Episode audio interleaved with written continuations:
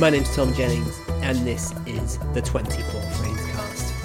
A few weeks ago, Ken Burns was trending on Twitter, and I began to panic. Please, God, no, not Ken Burns. I was still reeling from finding out that Rolf Harris was a nonce, so I clicked to see what all the fuss was about, fearing I would never be able to watch one of his incredible, masterful documentaries again.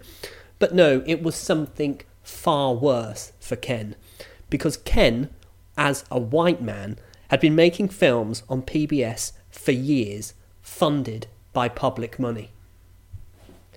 That was apparently the issue.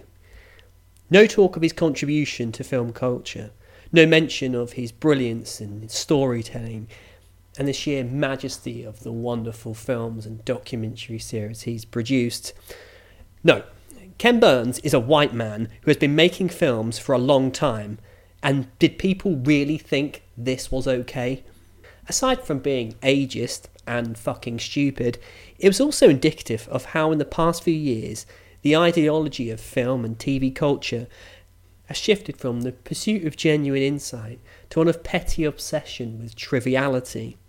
Had I clicked on the Ken Burns to read a series of tweets in praise of the so called Ken Burns effect and the genius and simplicity and application of that effect in storytelling, I would have not wasted half an hour scouring through Twitter, watching people upload examples, share their memories of the first Ken Burns film they ever saw, and perhaps, just maybe, decided to watch The Civil War again for the umpteenth time. Yet the days of people like Andre Bazin are over. Instead, 30 minutes I spent looking in horror at the sheer idiocy of film Twitter. But this is the world we are in, and I believe we should be worried. I mention this because Sight and Sound have been teasing their 2022 best of poll for many months, and it reached damn near fever pitch come November. And to be clear, I love these types of polls, debating the, the left out, the perplexing, the realies, and the joy of digging up some uncovered gems. But as the Ken Burns non debacle shows, we are at a very different place than we were 10 years ago when Sight and Sound released their poll, and for us all to be discussing was Vertigo really the best film of all time? Was it indeed the best Hitchcock film of all time? Streaming, television, games, the pandemic, and the rise of wokeness have all combined to change film culture. And no better was this demonstrated with a recent dinner with a friend who I'd made some years ago. To describe her as woke would be something of a understatement. She is a film academic, a published author, and we had dated a number of years ago. And although our kind of romantic relationship had never really blossomed, a friendship had, and it has been a friendship that has been tried many times in the past few years. Name a cause, and she will attach herself to it and be deeply offended on behalf of anyone who asks her to. She literally believes that film needs a kind of year zero type reset. Any director who even has a sniff of bad conduct should be struck from film history. So there should be no Alfred Hitchcock, no John Ford, no John Wayne, no anyone who seems to have dared do anything wrong. And I've tried explaining to her that sometimes it's necessary to separate the artist from the art, and of course, it is increasingly hard to do. To give an example, I will never watch never not watch Chinatown, even though I know Roman Polanski is a disgusting rapist, because to do so is to not enjoy Jerry Goldsmith's incredible score, Robert Towne, and one of the best screenplays ever written, possibly my favourite Faye Dunaway appearance, and of course, there's the brilliant Jack Nicholson. And needless to say, we have debated this type of thing over and over again. However, whilst we were having dinner, we began to talk about the upcoming Sight and Sound poll, she was mildly irritated, I could tell that she hadn't been asked to contribute towards it. And I, through a casual teasing, it I discovered that in the kind of world of film academia, it is seen as something as a badge of honour, especially since Sight and Sound have gone to such lengths in this poll to expand the range of people they invited to take part in it. We then decided to have a hypothetical conversation about what films we would include had we been asked in our top 10 lists. And one of the first films she picked up on was Agnes Varda's Cleo from 5 to 7. I had recently seen the film when I was going through the recent Criterion Blu ray box set of Varda's work, and I agreed it was an exceptional film. To which she responded with a straight face that she hadn't actually seen it, which in turn begged the question from me how on earth, therefore, could she include it in a top 10 best films of all time list? And what she said began to make me panic slightly. The reason she wanted to include the film was because it was directed about by a woman and as far as she could tell had a quite feminist storyline how, though, I said to her, could you do that if you hadn't seen the film? Surely you could pick another film by another female director that would fill the slot. And we went back and forth, and she admitted to me that she knew people who had been selected for the Sight and Sound poll, who were picking films, not perhaps based on their personal preference, but what they felt should be included in the top 10 films of all time and were going out their way to find these films. And I began to feel a little bit concerned at this point. I would say there is a balancing act to do. Were I to do my top 10 list of all time, my favourite films to top 10, I would say the best films of all time, I think there would probably be about four films from my favourites list that would make it on to my what I consider to be the best films of all time. But the idea of selecting films that I had never watched purely because I thought that they might have some kind of significance, I think is completely disingenuous. And I think you have to look at something like the Oscars to see what happens when you try and go with the times. What was essential to me growing up has now become some kind of hideous psychodrama. Ideology has robbed it of any form of prestige for me. And I don't think I'm alone in thinking this. The viewing figures for the Oscars have crashed. It has got to the point where it is almost becoming unviable as an economic entity to continue. And why is because no one really cares. Film fans don't care anymore. And by pandering to a crowd of rabid woke idiots, they have failed to grasp the nihilism of this mindset and movement. They don't care about the Oscars. They want it to be punished for its perceived wrongs so they can move on to the next cause.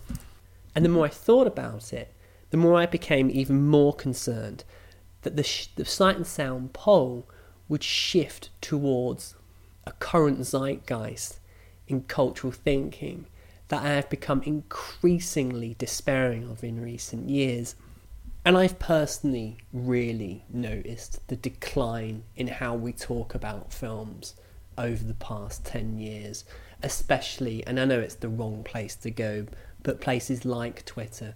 For example, I saw someone on Twitter, and it, one of the questions was name a film you, you've seen twice but cannot stand, and the person had replied with my own private Idaho. Now, of course, that meant that they were a raging homophobe, that they were bigoted, that they were an awful human being. And it should be so self evidently clear why just because you don't like a film, it doesn't mean you have anything against one particular group or other. But that's where we are at the moment. We've become a society, I think, largely insulated from the repercussions of actually saying things to people's face. There's no way if you were at a dinner table and someone said they didn't like that film, you would accuse them of being homophobic. But online, it seems to be the way forward. And I wonder how much we actually care about films as much as we used to. Certainly, I don't go to the cinema three quarters as much as I used to. The amount of films that come out that I'm interested in. Are few and far between. The rise of franchises like Marvel, and that's not to say I haven't enjoyed Marvel films. However, they've taken up such a space in the world of cinema. Much of the debate and indeed the exhibition around these films is almost overwhelming at times. And there does seem to be huge disparities as well between critics and what audiences think. A recent example would be the film Memoria, a film I found so utterly boring I wish I'd switched it off after 20 minutes, but I persevered and watched the entire thing. It had an incredibly high critic score, I think almost in 90%, yet an audience score of 30%. And I've seen that model repeated several times. Why are there these massive discrepancies? I, I, I have no real kind of answer to that, but I think it's definitely an interesting trend that I've seen developing. I think it just goes back to this view that I have that so much has changed in the past 10 years. So, going into this poll, I was somewhat skeptical. Would I think ideology be the prominent factor in many of the films that people chose? Would I would you see people from the canon, the Spielbergs and the like, slipping out of the poll altogether? So when the copy arrived in early December, I eagerly decided to have a flick through. And I'm obviously going to have to start with the obvious, which was the number one pick in the 2022 Sight and Sound poll for the greatest film of all time. Ten years ago, Vertigo dethroned Citizen Kane as the greatest film of all time. It surprised many, myself included. I'm still yet to have that screening of Vertigo where I get it the hype, the addiction, the adulation. I doubt it would make my top five uh, Hitchcocks. And I wondered if it was going to keep its place. And the answer was a resounding no. As Vertigo's dethroner came in the form of a shock, a film I had never watched that had made up a staggering 35 places to the top spot, which kind of goes against how these sight and sound polls work. Normally, films begin a kind of slow, gradual journey to the top, hitting the top 20, easing the way into the top 10, and then slowly working their way up the list. But no, this one had suddenly jumped a breathtaking 35 places in the space of 10 years. And it was, of course, Chantal Akerman's Jeanine Dielman. It had seemingly come out of nowhere to many, but having never watched the film, of course, I was intrigued to see what all the fuss was about. And after seeing it, I began to realise that I wasn't actually that surprised that this miracle had occurred. And upon watching the film, I found myself discussing it with a great deal many people, which I think is kind of the point of this whole type of thing in the first place. Now, it would be a lie to say that I enjoyed Jeanine Dielman. It is a film that is effectively the complete opposite of what you would you expect a film to be. Its film grammar is minimalist, almost functional, the camera simply stays in a series of wide shots as Janine Dielman, played by Delphine Seyrig, going about her daily chores. There are no close ups, no point of view shots, no shot reverse shots, nothing.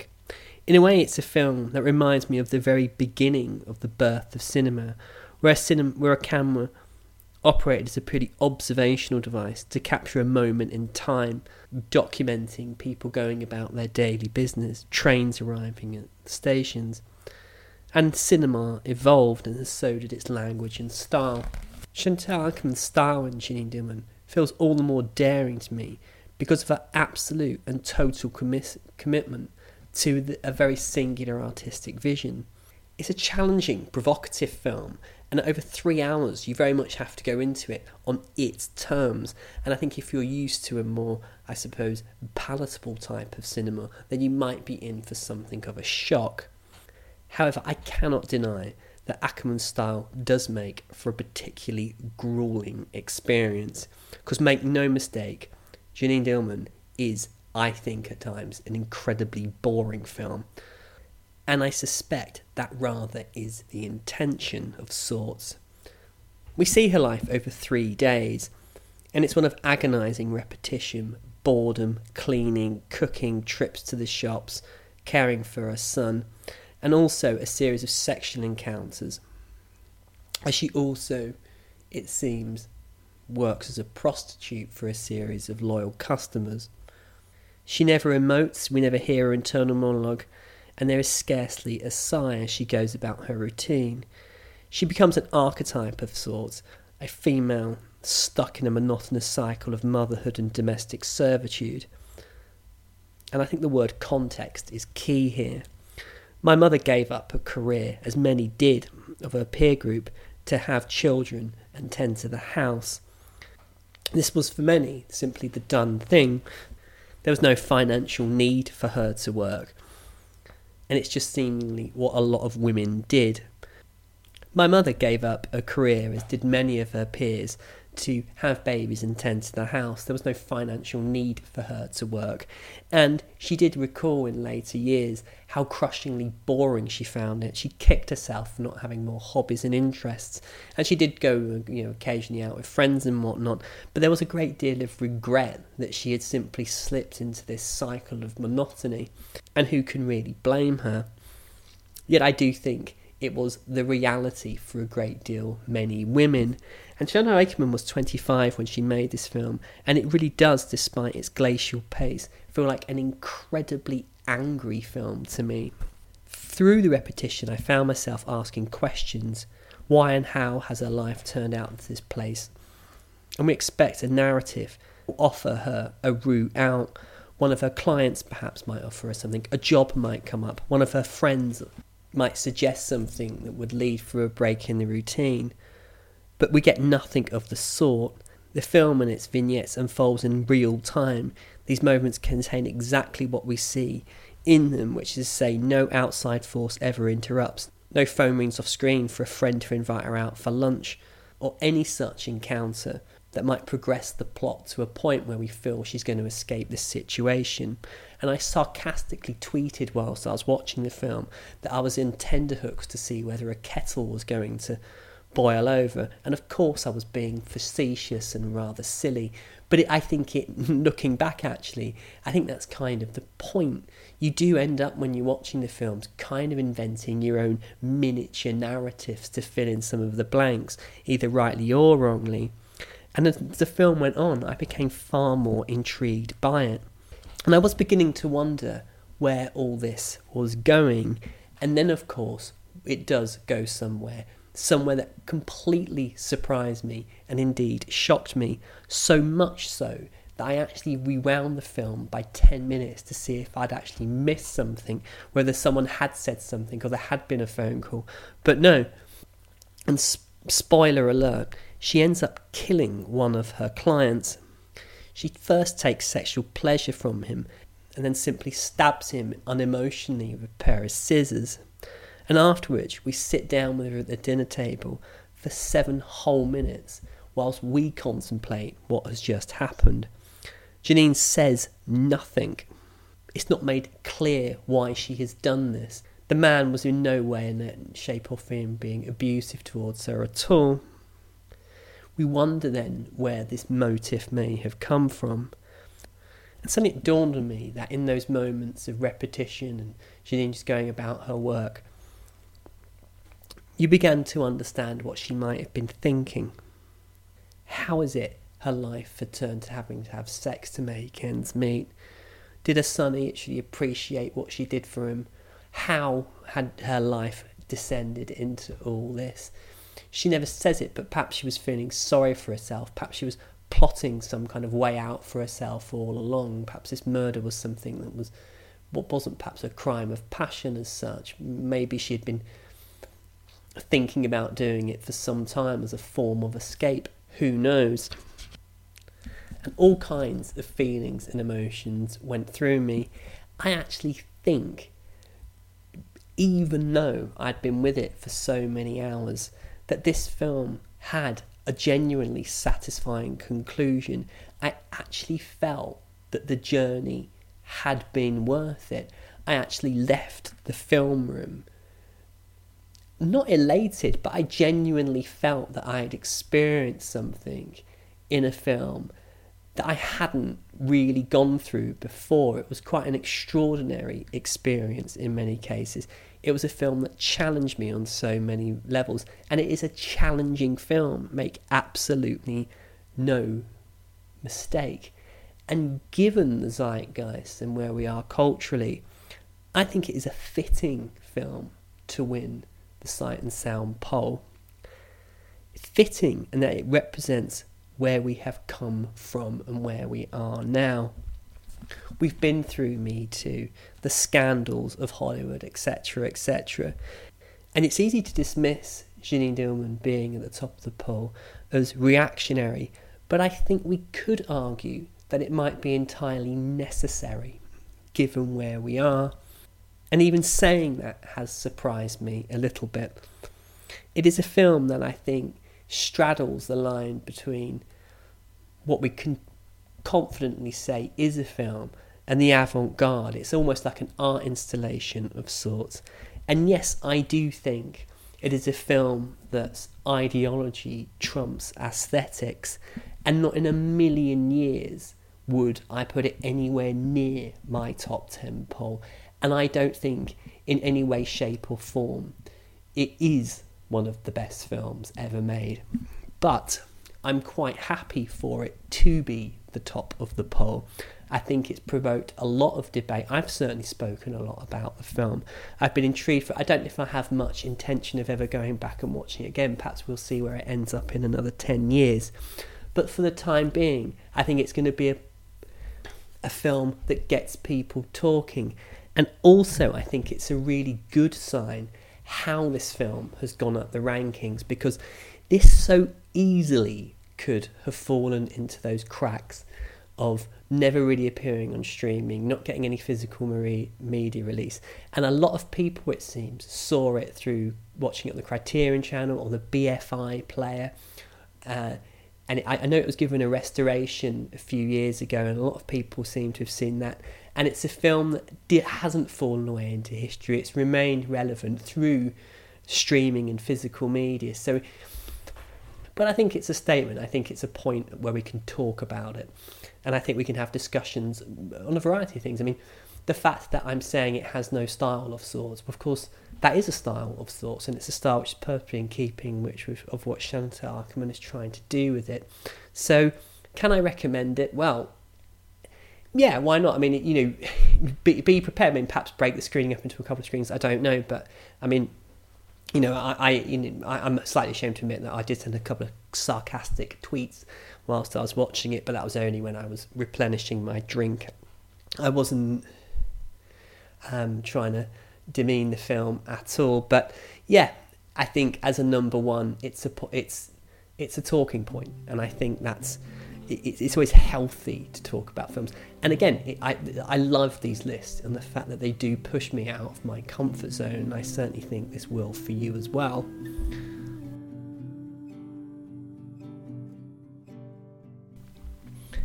Elsewhere on the Sight and Sound Greatest Films poll, I wasn't surprised that the overrated Get Out clipped into the top 100.